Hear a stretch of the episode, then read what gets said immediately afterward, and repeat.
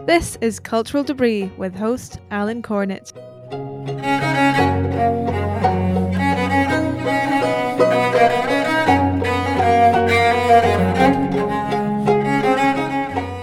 Welcome back to Cultural Debris. Circumstances require me to begin on a sad note. Defender of the permanent things and longtime editor of the University Bookman, Gerald Russello, passed away this past weekend, a great loss to us all. His numerous essays and book reviews appeared in a wide range of publications. He was also the author of The Postmodern Imagination of Russell Kirk. Gerald was universally loved and admired. He and I were online friends for many years and exchanged emails and instant messages over a long period of time. But we never had the opportunity to meet in person, and that's something I regret. But I very much look forward to seeing him in eternity. May perpetual light shine upon him. Our poem is from Thomas Hardy. At day close in November. The ten hours' light is abating, and a late bird wings across where the pines, like waltzers waiting, give their black heads a toss. Beech leaves that yellow the noontime float past like specks in the eye.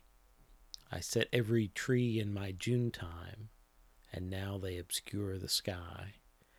And the children who ramble through here conceive that there never has been a time when no tall trees grew here, that none will in time be seen. As always, please do take a moment to leave a five star rating on Apple Podcasts or your platform of choice. A positive review is also helpful. I would direct you to the Cultural Debris Patreon for those who would like to help support the podcast. An ongoing thanks to those who are Cultural Debris patrons. A listener identifying himself as the Yellow Dart 82 wrote some kind words in a recent review at Apple Podcasts. He says about cultural debris engaging and refreshing, a relaxed and comfortable cultural pace compared to much of the noise in our daily lives. Relax, pull up a chair, and enjoy the show. And I hope that is exactly what you do in this episode. Our guest is Alan Noble author of the new book, You Are Not Your Own Belonging to God in an Inhuman World from IVP, the InterVarsity Press. Dr. Noble is a professor of English at Oklahoma Baptist University and a founder of Christ and Pop Culture. Join us. I think you'll enjoy the discussion.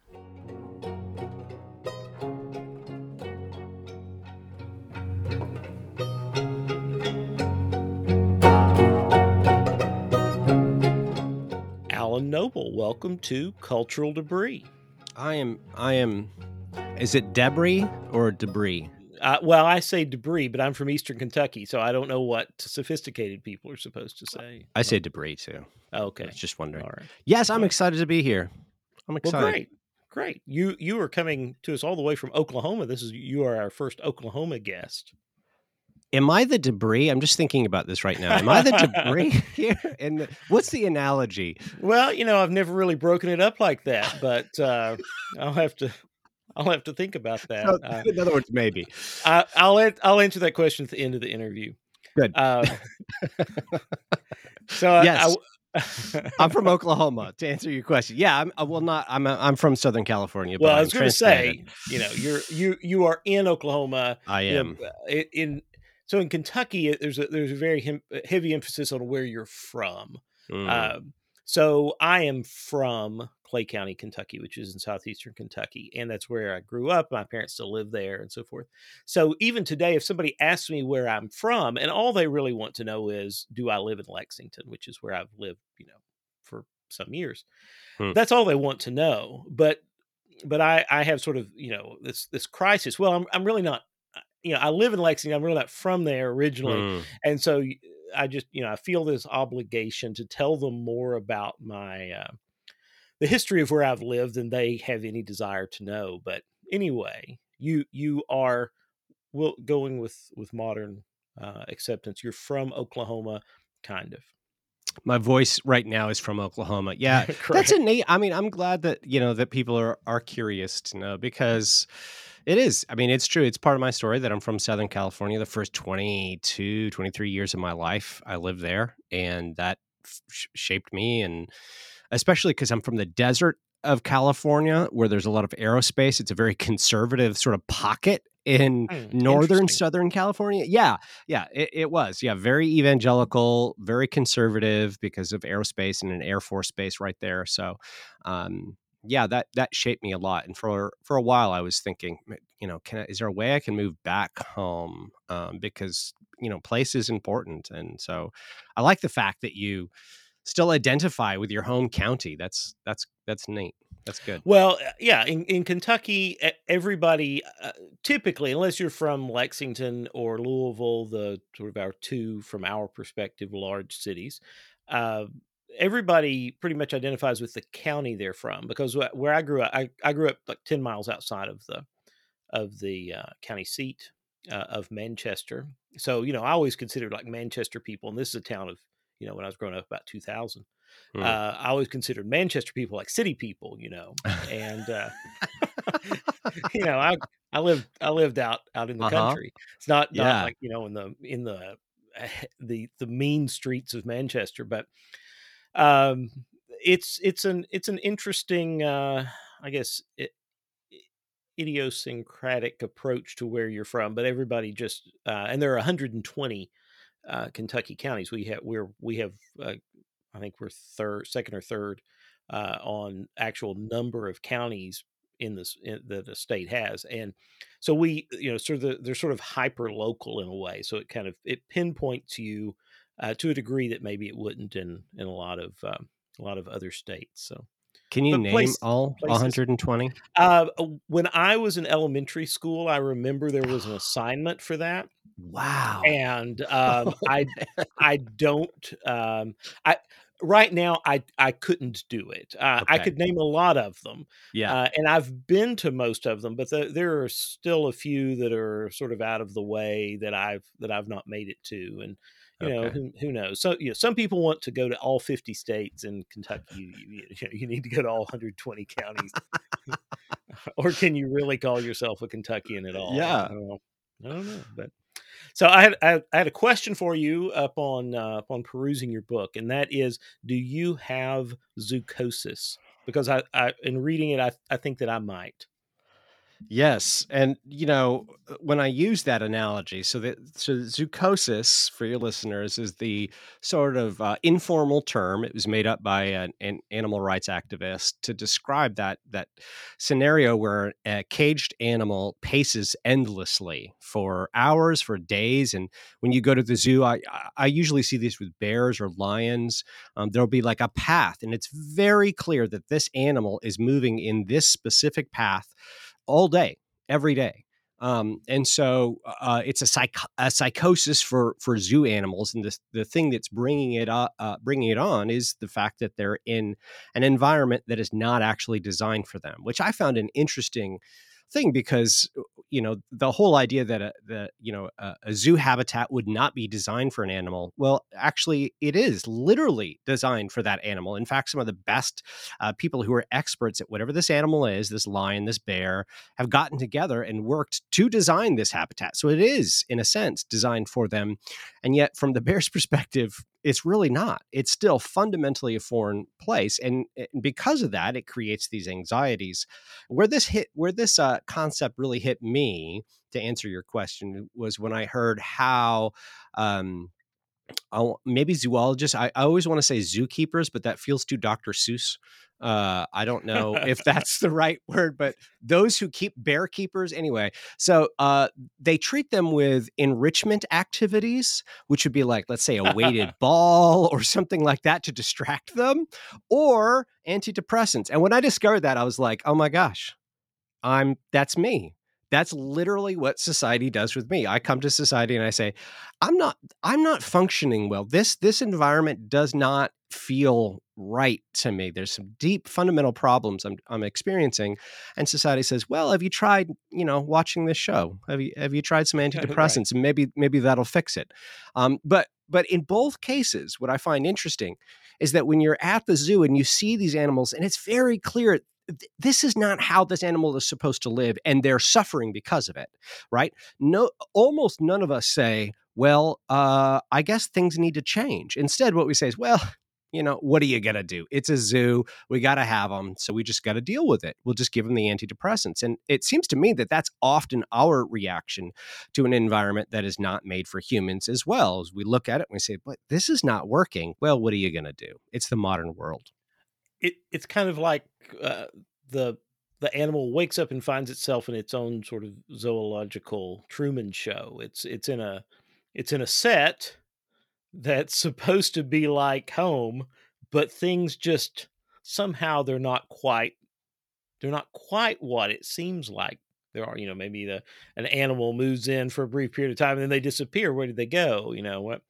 uh, what happened to them. Yeah. And, uh, and and when I get close too close to the edge, I'm I'm prohibited from leaving. So, um, yep, we're we're we're we're all trapped. They're all trapped in in a uh, in in a zoological Truman Show. We're we're kind of the same way, but but of our own making, and I guess own not personal making, although there's some right. of that, but but you you argue in your book, and by the way, we're talking about your new book.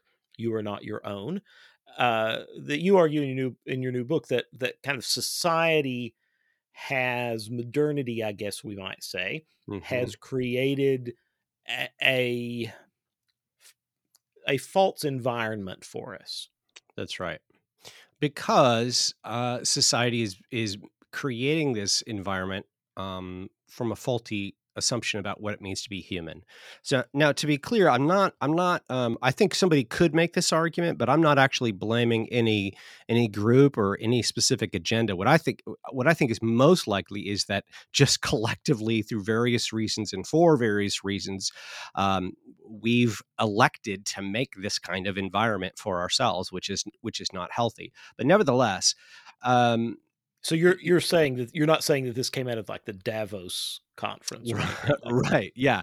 I mean, it's uh you know, I I suspect often that just our our own propensity towards vice and um, market forces can be enough of an explanation. You don't actually have to have a cabal to to pull something you know like this off. It just it just can happen.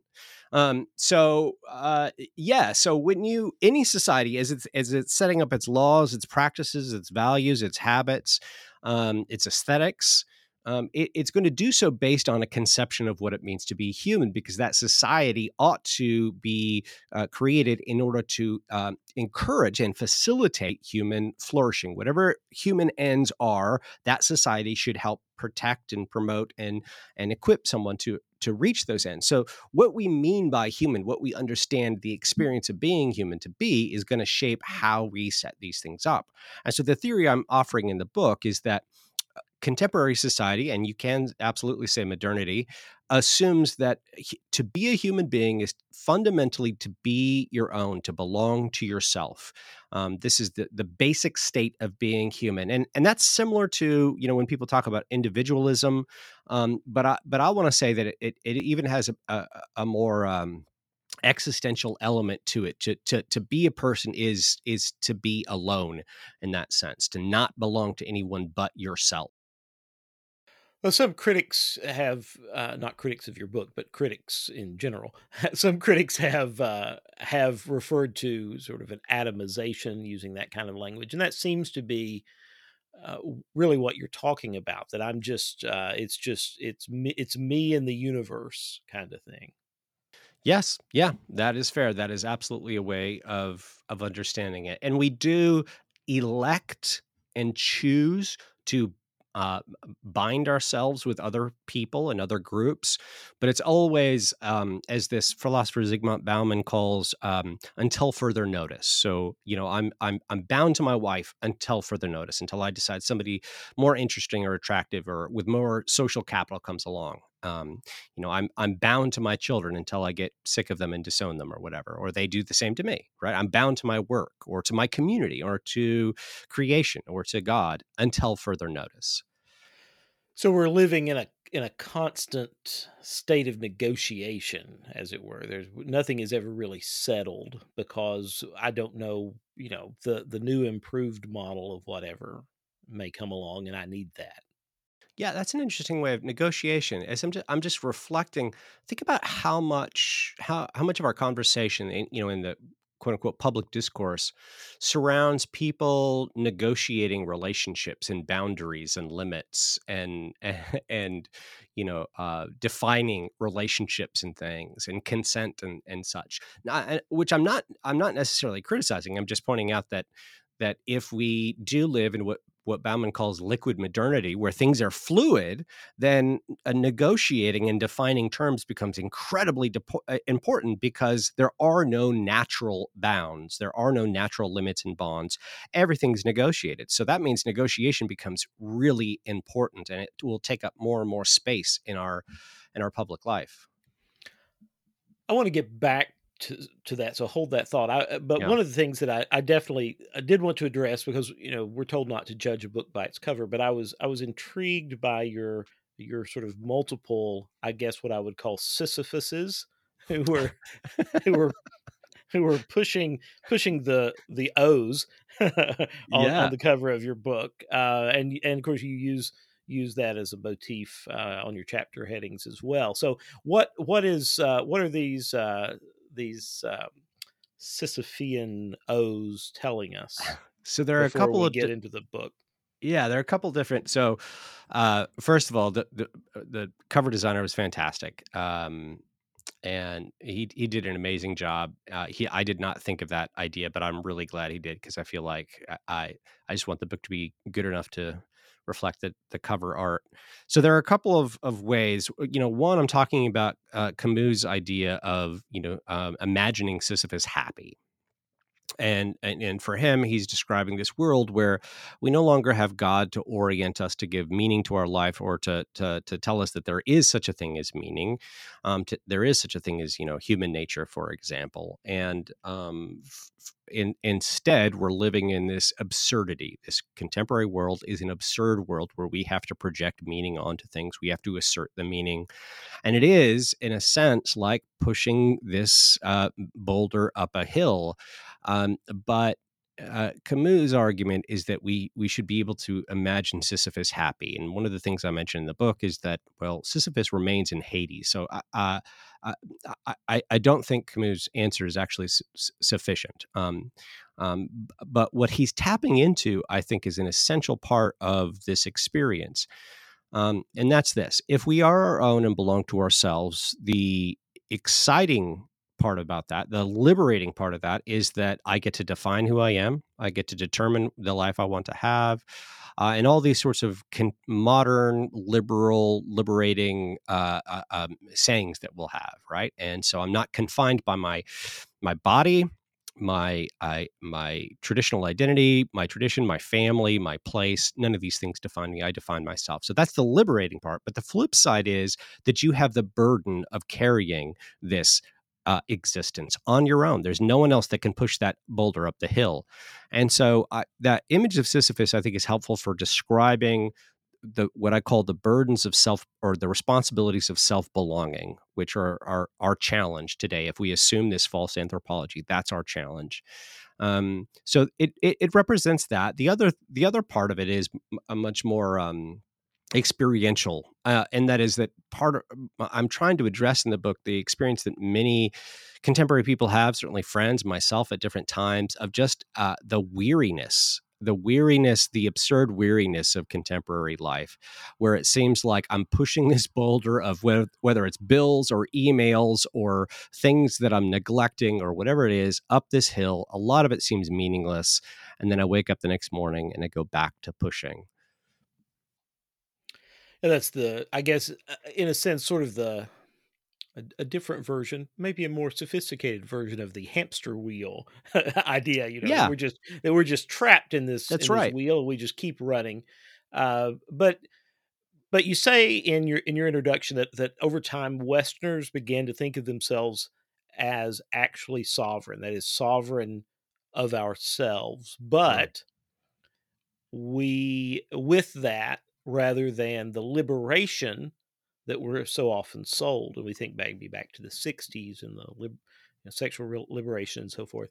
Yeah, that um, that it that it really becomes or has become. It's not some. It's this is not a this is not a question of whether or not it will, but it has become this uh, this thing that's weighed us down to the point where we we clearly aren't functioning well with it. You know, we're right. We're we like you said, we we we we feel this meaninglessness. Uh, we uh, you, you don't I, I don't recall that you that you discussed this directly, but but the idea of boredom that we just have this yeah. sort of sense of boredom, um, and and then as you point out, everybody is self medicating, and you use that in, a, in kind of a broad sense. Yeah, but everyone is self medicating in some sort of way to cope with this sovereignty uh, that's supposedly freedom, but is actually sort of soul crushing to us. Right. And so, you know, there's there's so many examples that you can pull from to to understand this. So, you know, Milton's Satan, I think, is is you know a classic example of this. Right. He uh, he he'd he'd rather uh, rule in heaven than uh, excuse me, rule in hell than serve in heaven. Um, so the idea of being what he perceives to be limitless. I can do whatever I want down here because this is my kingdom, but it's uh, it, it is not actual freedom. So actual freedom is is being rightly ordered uh, toward toward God, which sets some limits on you, but but it it is freedom, and that's difficult for us to understand. But there's this dynamic. You can see this dynamic all over the place. So, for example, one way of thinking about it is um, the the more choices you have in any one uh, situation or scenario, the harder it is to make a choice and to be satisfied with that choice. Um, and so, you know, if you go down a, you know, the the cereal aisle and you look at all of these choices available to you, it can create a kind of anxiety. Like, I maybe I'm just not going to get anything. Whereas if there are three to five choices, you're probably going to feel more confident and be able to make your choice easier. Well, uh, you know, when it's cereal, it's not actually that big of a deal. But what about when it's uh, who am I going to marry? Where am I going to live? What am I going to do with my life? Uh, what is the the meaning of life? All these things in a contemporary world, there are you know a, an exploding number of options available to us. And that creates a kind of anxiety in us, um, which uh, which I think is, is quite natural. Another way I've been thinking about this is um, an, an image I'm still trying to work out of, of somebody being in dropped in the ocean. Right? You're in the ocean, you're by yourself, and your task is to pull yourself out. That's what the meaning of life is. You're trying to make something meaningful out of your life by pulling yourself out of this endless ocean, by rising above it. The problem is uh, so the, the good news is that you have no one constraining you. You have um, no one you're dependent upon. You just get to pull yourself out. The bad news is is that no matter how hard you try, without some kind of foundation, you it's it's Sisyphus again. You're never actually going to rise out of the ocean. You might pull yourself up a little bit, but you're going to fall right back down. There has to be something you can cling on to. Um, and that I think is this this experience that we have in in life. And sometimes we feel it is boredom because uh, nothing seems to change and the options are endless and so the options no longer matter sometimes it's uh, an anxiety an angst that we feel sometimes it's desperation. Sometimes we get to a place where in the book i talk about a you know a posture a posture of affirmation where we where we think you know what? I can do this. I'm just going to keep paddling keep pushing and eventually i'm going to rise out of the sea and i will have arrived. Um, and then usually we wear ourselves out and at a certain point we give up and return to despair though. Right you you talk about the two groups of people and they're not necessarily two to different groups of people. It might just be where we happen to be at the time. Yeah. Uh, but but affirming people, like you were talking about, you know, I'm just gonna I'm gonna I'm gonna keep on paddling, and and uh, you know, uh, great things await. Uh, uh and and then resignation or resigned people that well, I might as well just uh, you know, might as well just let go and I, and start sinking because it's it's never going to get any better. And so th- uh, we're, I guess, sort of a societal, uh, or maybe I should say, a personal bipolar uh, mm. approach to to life. Mm. Right. Yeah. And and we move back and forth. There might be periods of time where the system seems to work. Uh, the system which tells you because you are your own, you get to to self optimize continually and become the best version of yourself. And, and and honestly, most of us have periods of our life where that seems to click. Right, we're getting good grades, or we're getting a promotion, or we're getting a job, or we're talking to somebody that we're interested in a romantic relationship, and we think, okay, I guess creating an image and projecting that image and under, you know creating my own values and all these things I, have been able to do it. It's working. I'm holding up my own existence. But inevitably there's a break. Inevitably and i, I often because i do teach college and so i'll often see that whether it's you know uh, ap or honor students in high school and they come in and they make that jump to college writing and then all of a sudden they realize i'm i'm not actually the best in the world or or even among the elite like i have a lot to learn which is of course the first step in learning is humility but um but but what they can experience it as is a, an existential crisis. Well if i'm not the top of the class anymore uh, maybe the system doesn't work. Maybe i'm not going to be able to make it in life. Maybe i'm not going to be able to compete against all these other students and all the other people in the world. And and so they can slip back into that moment of of despair. And I think it's remarkable at, at, at, this. I mean, right now there's conversation going on about the the Great Resignation, right? Because people are resigning jobs, and um, I think there is a, a, a connection a connection there. But uh, one advantage or arguably disadvantage that we have today is that you can get high quality entertainment for relatively cheap. Um, so you can be someone who's resigned, who says, I'm not going to try in life anymore. Like the system is rigged. I can't compete. I can't find meaning. It doesn't matter. But what I can do is I can binge watch, or I can play video games, or I can do fantasy football, or I can, you know, pornography, or there are things to um, titillate me, to distract me that are again really easily accessible and that's not been true historically um, so i think it allows for uh, you know widespread resignation yeah, that's interesting. Uh, of course, uh, as you said, that's been a topic of, of a lot of discussion. Why why aren't people working? Why are all these places?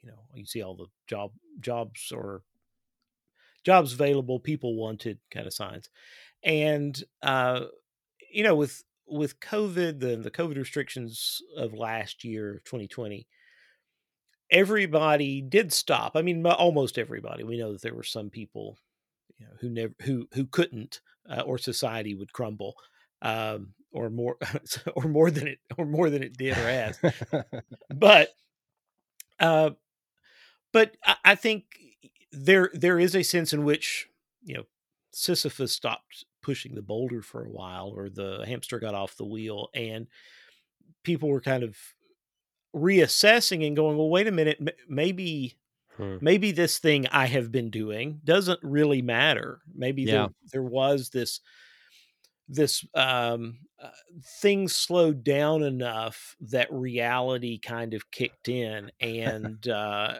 and and resignation is what people a lot of people turn to resignation in the sense of i'm resigned to this and then resignation in the sense of i quit my job as a result yeah and I can't, and I don't know what's going to happen. I, I obviously I'm not a prophet, um, and I, I can't tell right now if that's going to turn into something good. I know, um, I, I want to say his name's Derek Thompson at the Atlantic wrote an article about this recently about the Great Resignation, and and he he framed it as a positive thing because what it reflected was people recognizing that their their work situations were not actually good and uh, that they don't have to to settle and for me, what I've been thinking about is okay, so there's certainly a benefits aspect of this. There's a there's a pay aspect to this, but my my speculation, I have no evidence for this, but my speculation is that um, you know what you described. Let's think about what you described, where these people are uh, like so many of us, they're on autopilot. You finish high school, you go to college or don't go to college, you start your job,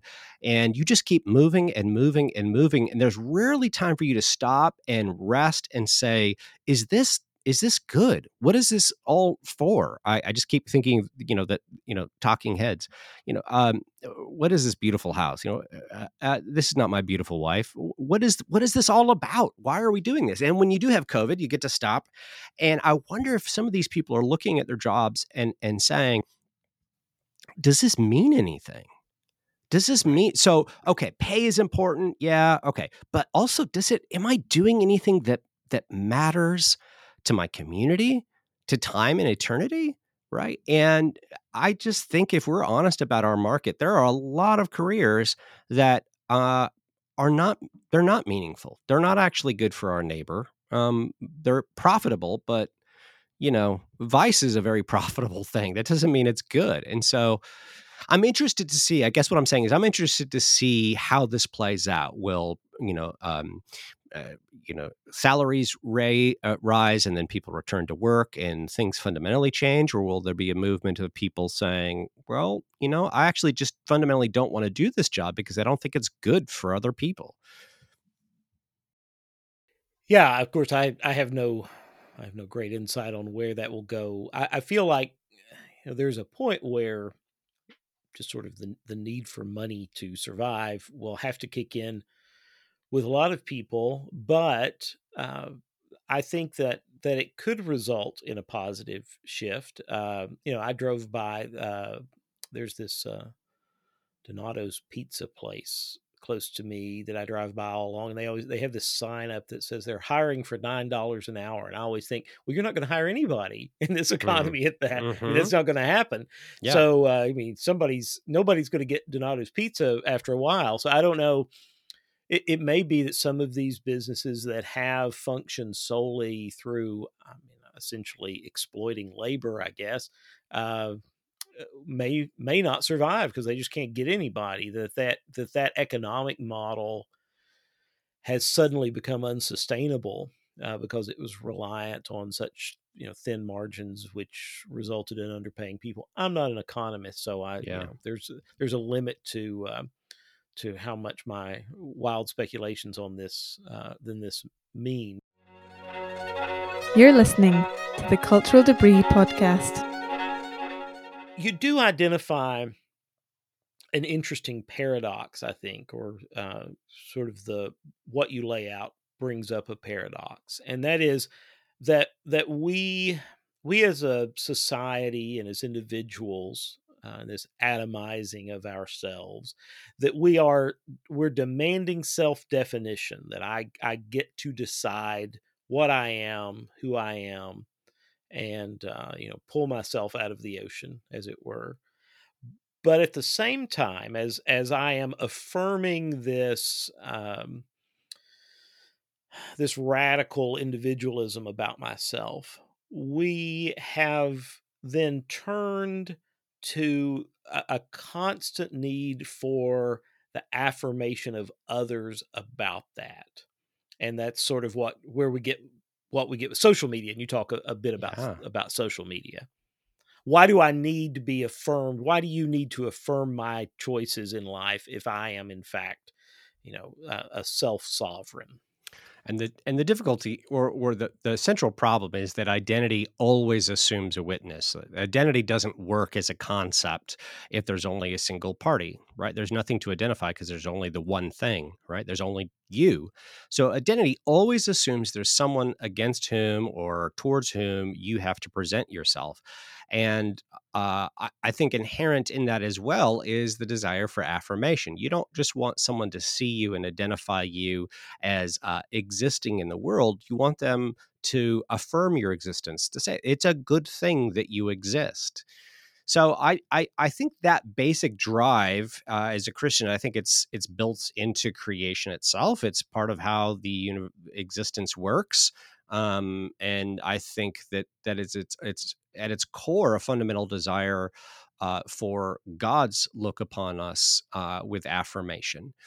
But in uh, if you don't think about it in those terms, then you're getting affirmation from other people, and um, the problem with that is that that no matter who affirms you, it's never going to be enough, right? If if you've ever had, uh, you know, when you were younger, uh, teenager or something, someone attractive or who you're into, and they smile at you, and you get this buzz of affirmation. Hey, it's actually good that you exist. They seem to be interested in you, and uh, maybe they would be willing to spend their lives with you. And what further affirmation of your existence could you have?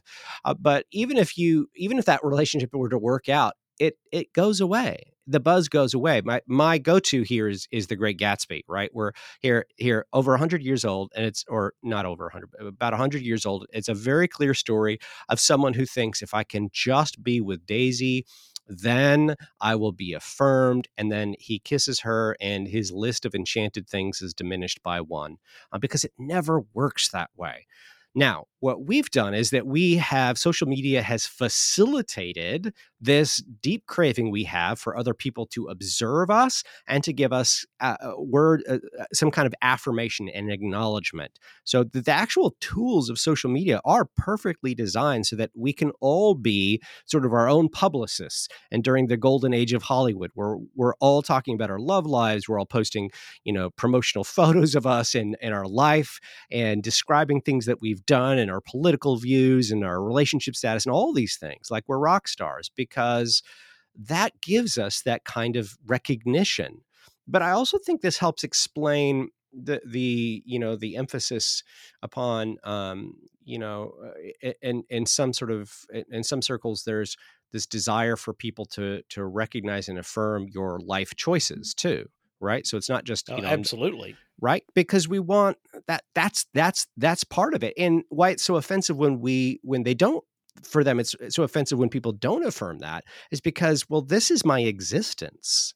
And that's often how i have heard people including friends just just describe it. And i and i'm and i'm not belittling that because i i think that is how they experience it. They they do experience it as if you don't affirm my lifestyle you are saying that my existence itself is unworthy or uh, uh un, eh, you know unvaluable yeah, it's interesting because you know if someone changes identities, whatever in whatever way that they want to change identities, uh, which of course that's very encouraged today. Yes, uh, that that we we find our true identity. We may we may change it multiple times, but but however it is that I change it, you uh, since you know you since you follow me or know me or you know know quote unquote me. Um, that you are now required to give me some some way of affirming um, you know whether you like or retweet or make a comment or you know thumbs up or hug emoji or whatever it is you know that take your choice um, right you know, I, am always afraid that like instead of the hug emoji, I'm going to give somebody like the laughing emoji, and they're going to be you know, horribly offended. Um, We're all one emoji away from being canceled. We are, we are in this day and time, uh, and you know that I didn't notice, and somebody's uh, somebody's aunt passed away, and I've I've laughed at them or something. you know, it's just it's a, more more anxiety. It's you That's know right. Aff- affirmation anxiety. Have I, yeah. have I affirmed have I affirmed mistakenly? But I am expected to affirm, and yeah. if I don't affirm, and you know the best the best thing that I can say is well the algorithm did not allow me to see that, or I certainly would have I would have affirmed it.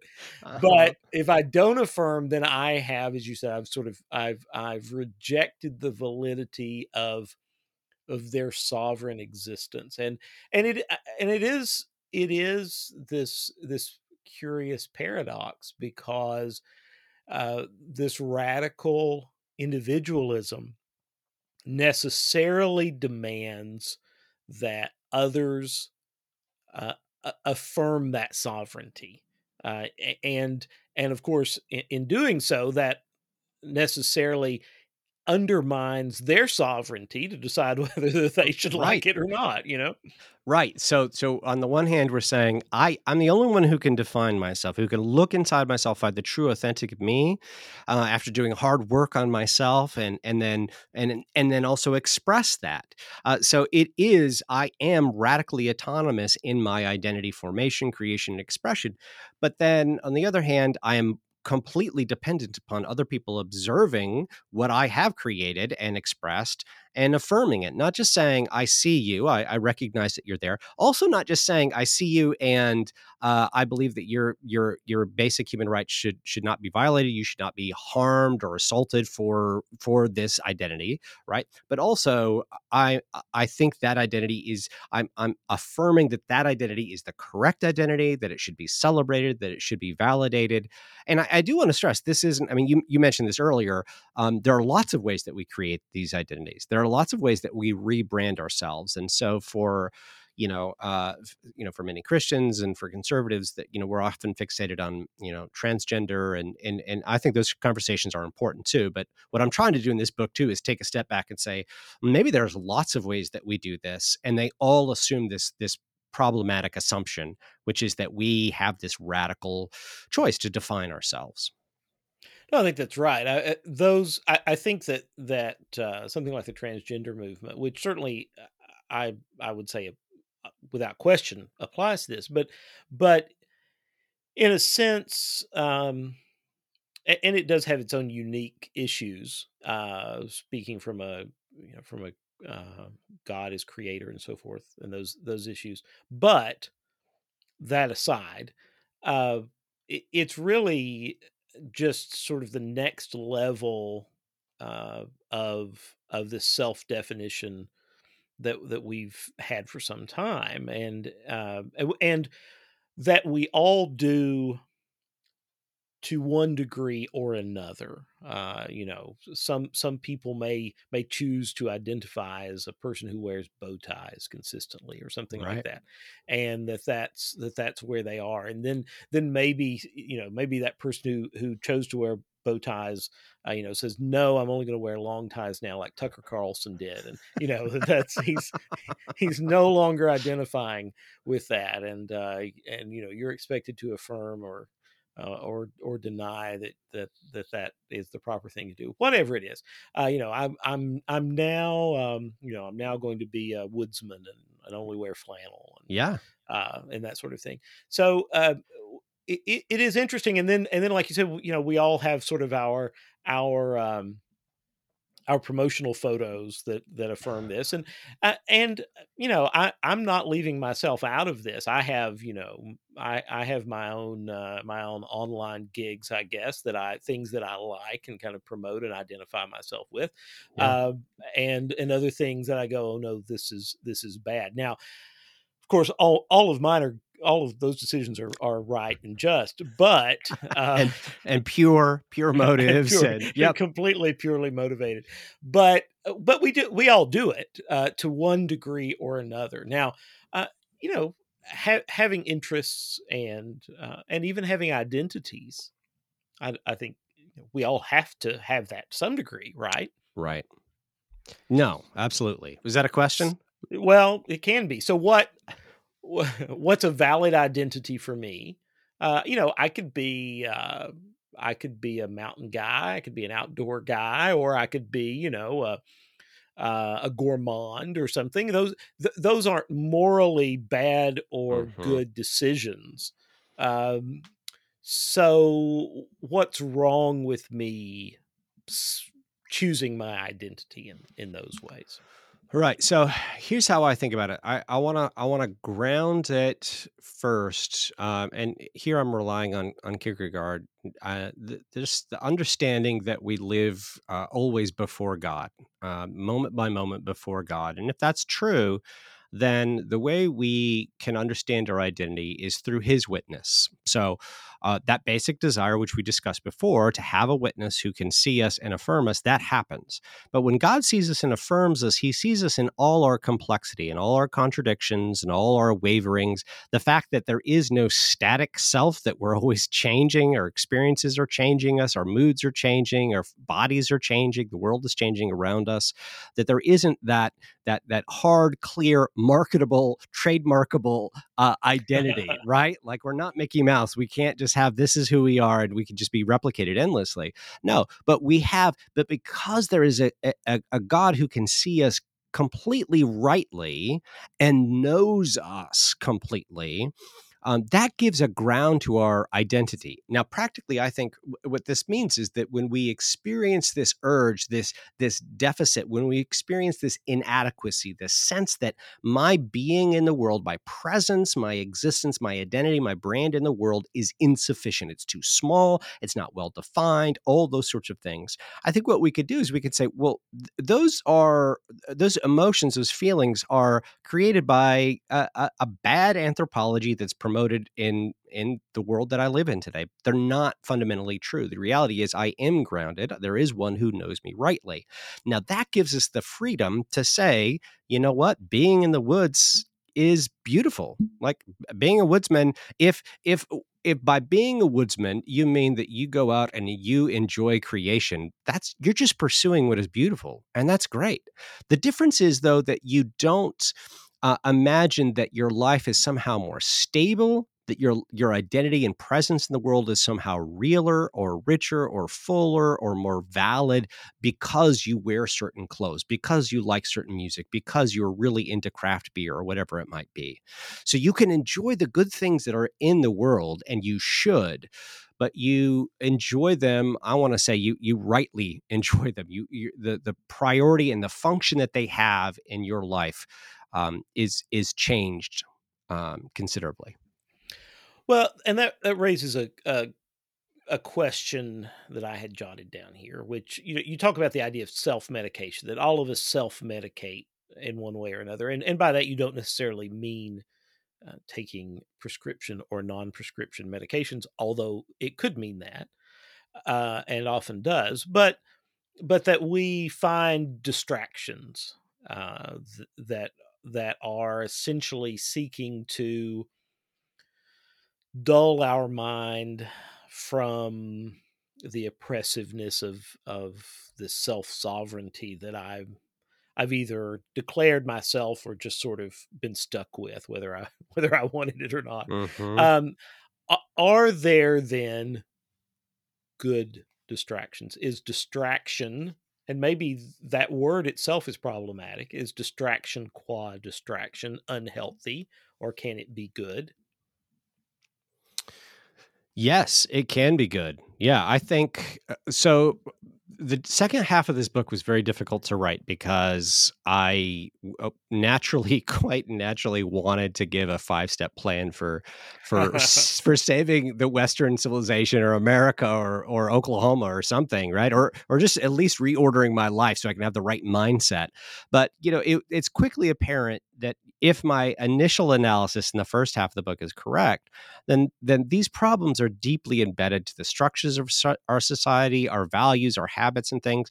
And and there's no silver bullet. There's no five step plan for changing it. There's not a you know a, a mindset fix where it, well you know what if you just recognize that you belong to Christ instead of belonging to yourself then and change that mindset then everything goes away. And I'm just sorry that's just not the way it works because the rest of society is still going to going to be imposing upon me and saying, well, Alan, you belong to yourself, so you need to get hustling on your career. Oh, Alan, you belong to yourself. So if you don't have a, a body that is constantly being optimized by through diet and exercise and all these things, then you're somehow lesser. You're not doing enough. Um, so those pressures are still going to exist, and uh, that and that's difficult. That's a difficult thing to do when you're writing a book like this because, on the one hand, I believe we we don't get to just throw up our hands, which would be resignation, and say, "Well, we can't. That's it. We're stuck." On the other hand, I want to be realistic. I'm not going to lie to people and say, "Here's a five point solution." So where does that leave us? Well, one one area that leaves us is in the area of of coping how do how do we cope? So if we if we're still going to live with the stress of a society that treats us in inhuman ways and i believe that that is the case i don't you know i don't think we're going to change that radically anytime soon um, how do we cope? And where I ended up going to is a, a, a couple places because this is an explicitly Christian book, and so I I, I went to both Ecclesiastes, but also the Psalms, which talk about um, God giving us wine to gladden the hearts of, of man. And Ecclesiastes talks about delighting in the fruit of your labor and the wife of your youth.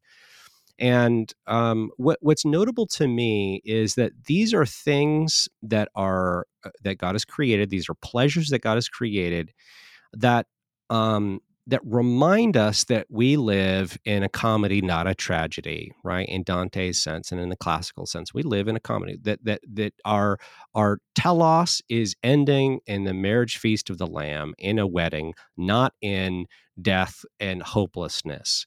And sometimes I think, uh, well, not sometimes, we often forget that because it feels more Sisyphusian, right? It feels like the tragedy where there's just we're just stuck, and there are there are ways that that we can that we can cope that remind us this is not it.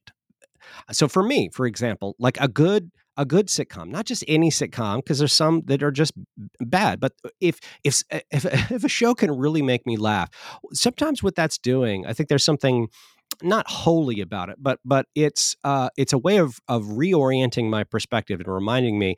I know today was really hard. I know that there are lots of things that I should have done and I should be doing, and I'm falling behind and I'm not optimizing. I'm not the best version of myself, but it's okay to laugh because God is sovereign and and this is not the end. These hard things the suffering that i'm going through this is not the final word. So it's similar i would say to the the idea of a sabbath rest. I mean christians ought to be known as a people who can legitimately rest because we don't feel like we have to hold ourselves and the entire universe up. And sometimes that resting includes things like really good food which can help us cope can make a life that is difficult and painful more tolerable. So i do think yes to answer your question i think there are they are healthy ways of i wouldn't wouldn't say distracting, but there are healthy healthy ways of of coping with this life. And then there are ways that I think cross a line into sin and self destruction and harm to others that are that are that are forms of self medicating that we need to uh, avoid. So, and we haven't really talked about this, uh, but rather than being, you know, uh, since we're talking about the you know the five step solution to solve all these problems, the the the first step of that, of course, is recognizing our obligations to God and that, that mm. we are we are God's creatures and that we are therefore we therefore belong to Him and not to ourselves. That's that's sort of the starting point. Yep. Um, but then but then we have other belongings, right? Where we we belong to others not just not it's not just you know me and jesus got our own thing going but it should but, be yeah. right right um, but that i ultimately am also eh, ideally part of a community to which i belong as well and and you make the you make the point it's sort of a, a I'll, I'll give you a a, a, a high compliment for me, a, a Wendell Berry esque statement here. Mm. Belonging necessitates limits, right? That's yeah. uh, that that if we are going to belong, and the underlying underlying assumption of your book is, is that we do, that that that that necessitates limits on, well, everything. Just yeah. we're limited. Yes. So I and it's it's and this was the other difficult part of this book is that on the one hand, I want us to recognize that Sisyphusian boulder is not real. It's not legitimate. It's a cultural lie based on a misunderstanding of what it means to be human. So that's a burden lifted off of us. Okay, so we recognize that's a lie. That's nonsense. We're still going to be told it and we have to be able to push back against that, but it's a lie. All right. That's that's the good news. But the other part is well, it's also good news, but it's hard it's hard news. It's a hard saying.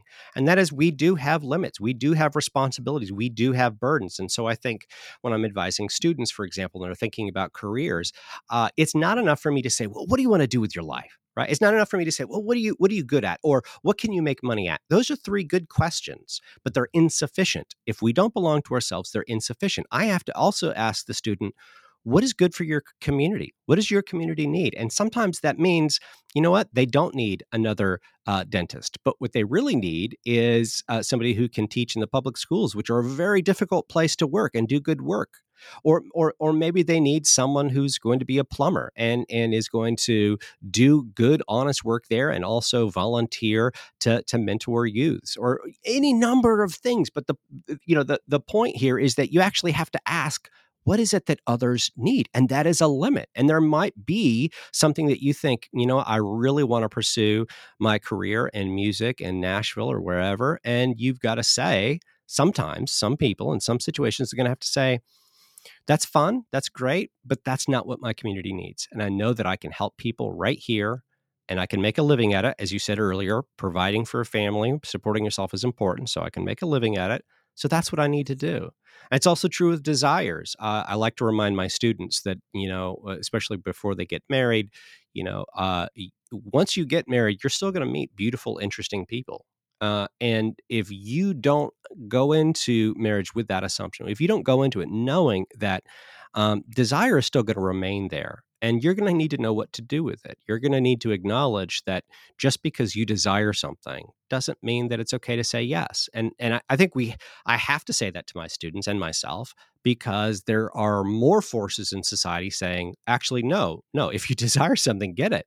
I was eating some donuts uh, last week, or a donut, uh, and well, the, bo- the box wanted me to eat some because I closed the lid to this box. I'm like, okay, I'm done. I had that was a delicious donut, and it said, "You deserve a donut," and I'm like, I, I do. I feel like I do, right? So, so there are all these things that are going to be hard uh, and I, what I like to tell my students is it's not just that they're interesting, attractive people. You might actually meet someone who you think is a better, uh, you know, more compatible. They have more interests. They they like you more. You like them more. Uh, they're healthier. They're more enjoyable, fun, beautiful, whatever. Like it's it, it in some you know mathematical world, this would be a, a mathematically superior fit, and you're still going to have to say, "It's great that that person is wonderful, but that person is not mine." That person is not mine to enjoy. I'm married, and that is a good thing. And that's difficult. It's going to demand real sacrifice of things that you believe to be good, and in some cases would be good in another situation. So it's I, I, I believe that if we take these truths to heart, on the one hand, we're this impossible burden, the Sisyphusian burden, uh, is lifted and a right burden is placed upon us. They're right limits that help us live uh, so that we honor God, we live rightly as people, and we we love our neighbor. But that doesn't mean it's easy. Yeah, I I, I think our I guess to continue on sort of a Berry-ish theme here, uh, uh, society has has given us with this sort of infinite number of choices. You were talking about going down the cereal aisle. Um, and and we uh, we desire all of these different things and yet even the not simply the limit of responsibilities placed on just simply the limit of i i can't eat every box of cereal on the aisle right? Yeah, you know i mean there's right. there there is a physical limit yeah. uh, i can you know i might give it my best shot but eventually i'm going to start uh, having my body is going to start having unhealthy reactions to that uh, uh yeah. we should say. Um but but we do we are constantly faced with different things that we desire and and choosing a path and i think that this is and you address this in the book about sort of the the, the fear of making the wrong choice right hmm. because if i choose uh, this career if i choose uh, this spouse if i choose to have a child now rather than later or not at all that I'm stuck with that choice, right? Uh, yeah. To some degree, yeah. I'm stuck with that choice. Even later, if I decide to change my identity, mm-hmm. my life is is forever marked by the fact that I did that then and not something else.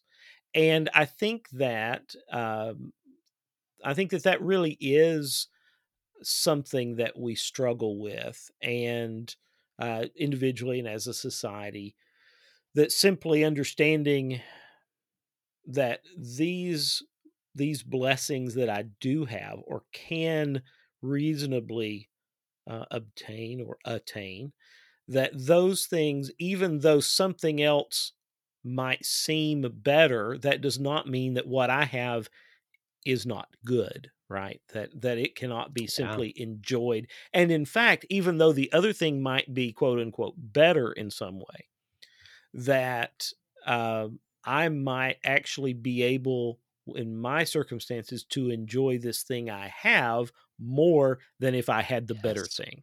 That's right. And so I, I talk about this in terms of contingency, and I think this is just a, a yeah, a, a, a very freeing concept. When when you stop thinking in terms of consumption when you stop thinking everyone is available to me every life is available to me every every travel destination every product is available to me and you start saying um, this is what i am committed to and uh, I'm going to accept the contingency of that. And by contingency, I mean that that uh, you know sometimes the person that you, that you were with, that you were married, is going to be sick. Sometimes they are going to be unhealthy. Sometimes you know they're they're going to go through things, and so uh, it's it's not controllable. It is out of your control. But when you stop demanding constant improvement and constantly, you know, upgrades and things like this, you can slow down and delight in the goodness of what what you what is before you and that is you know this is you know, so i teach literature and this is you know thinking about poetry one of the things that happens over and over there's sort of a, a, a cycle uh, in poets and you can I, I, like to think about wordsworth um, writing in lyrical ballads of just saying you know part of my goal in writing these poems is to help def- defamiliarize you with the world because you see flowers and trees and and this and created world so often and you don't actually see them um, and in poetry, this happens over and over again, where poets recognize that part of their task is to help people see the beautiful and the good right before them that they won't see because they're so distracted by other things. And well, how do you do that? Well, one of the ways you do that is you stop looking elsewhere. And so when you accept that um, your children with all their flaws are your children and it's beautiful that they're your children and and and not someone else's right? And that you don't have somebody else's children. You could really delight in them. When you recognize uh, this is my town this is where i live uh, my neighborhood is, is imperfect it's got all these quirks but i'm going to delight in its uniqueness. Um, you can find um, beauty and you can delight in that. And as you say uh, you know, we can think in these abstract terms. Well, you know, in some objective way, I, you know, my life would be better if I lived in this city, or you know, if I were with this person, or my kids were more like this, or whatever, or if I had these talents. But we have gifts that God has given us right before us for us to delight in, and and I think more often we we scorn the gifts God has given us because we think we know better.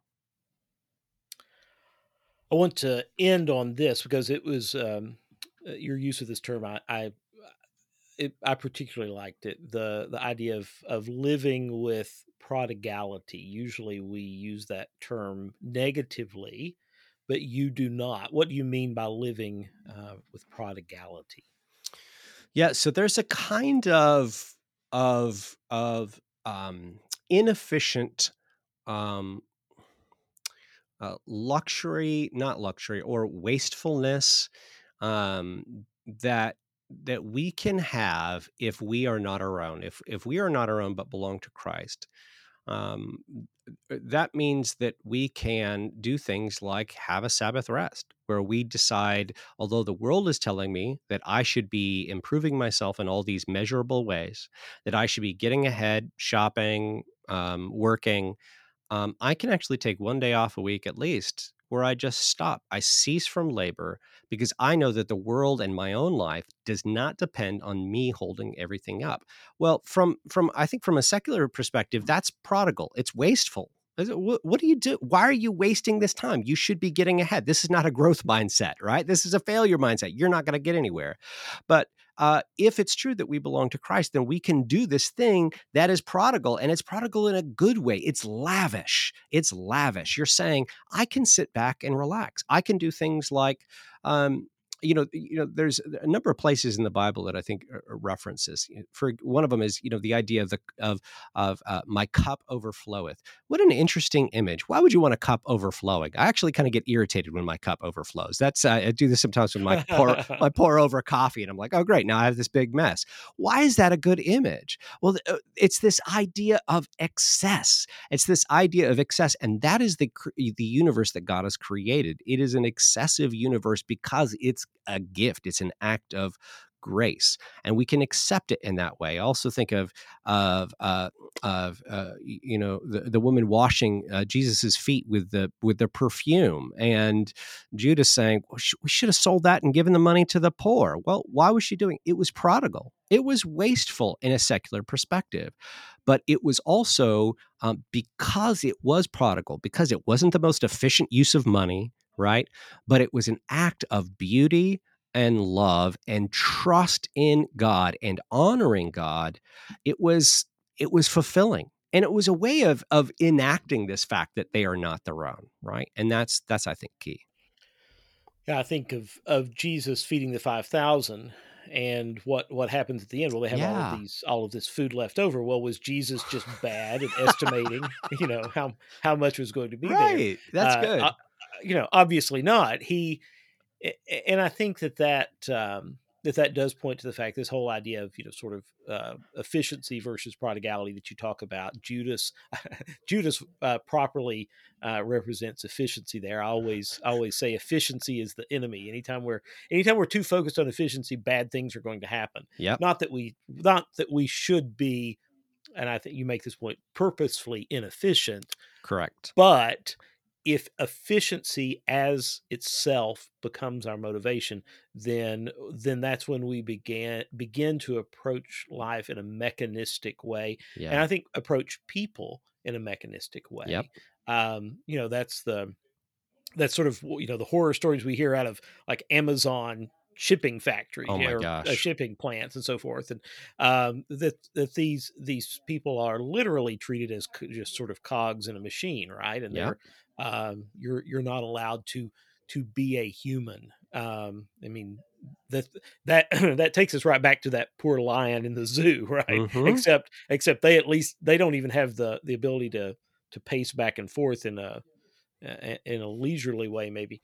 Um, but I, I think that this idea of prodigality is is the key to a lot of of recognizing uh, that we we do have more than we think we do most mm. of the mm. time, um, and that we can also um, choose to live in a little more wanton way. I don't mean that morally, but mm-hmm. just sort of in a in a in a more lavish way, as you say. Yeah. Then uh, that's not beyond our means, but rather. No.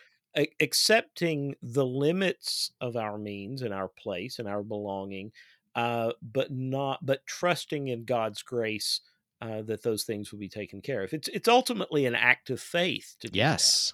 Right. Yeah. I mean, just uh, think about giving to the poor and tithing, right? From a strictly, you know, efficiency, uh, you know, perspective. Well, you should be saving that or investing it, right? Uh, but no, we're saying even when, uh, even when I don't have a savings, I'm I believe that my my task, my calling is to to tithe and to give to those less fortunate.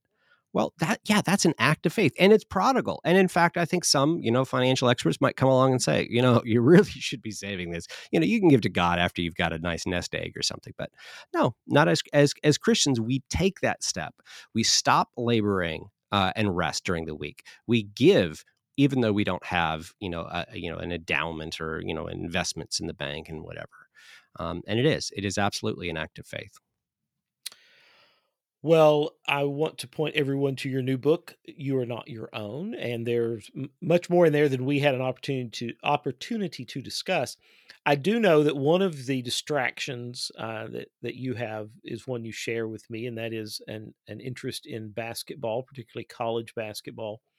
Uh, I have noticed with some concern, however, that you you have a bit of hostility towards my Kentucky Wildcats, and um, I, I feel like that we need to that that's something that needs limits placed on it. I just I just don't want you to recruit all the the top players. That's all I'm asking. It's just just spread it around. Just spread it. Hey, around. we but we didn't even have a winning record last year. So. I I do feel better after last year. Yes, as my my, my Baylor Bears won men's national champions. Every time I mention Baylor, I have to say that in my classes. My students are sick of it, but yes. So now I do feel a little bit better. Um, but yeah, I you know I'm just sick of all the good recruits. It's insane. You and those other schools, I won't mention them, but you know they that are well, your rivals. I will. Uh, I will say that this year all all will be set aright, um, and uh, and the the world shall return to its proper axis uh, as far as college basketball goes. But I do, uh, and, and, I'll just say Kentucky likes to uh, likes to recruit with prodigality. it is excessive. You're right. Excessive. That's absolutely right. Well, Alan Noble, thank you very much for being on Cultural Debris. I've enjoyed this very much. Me too. Thank you for having me.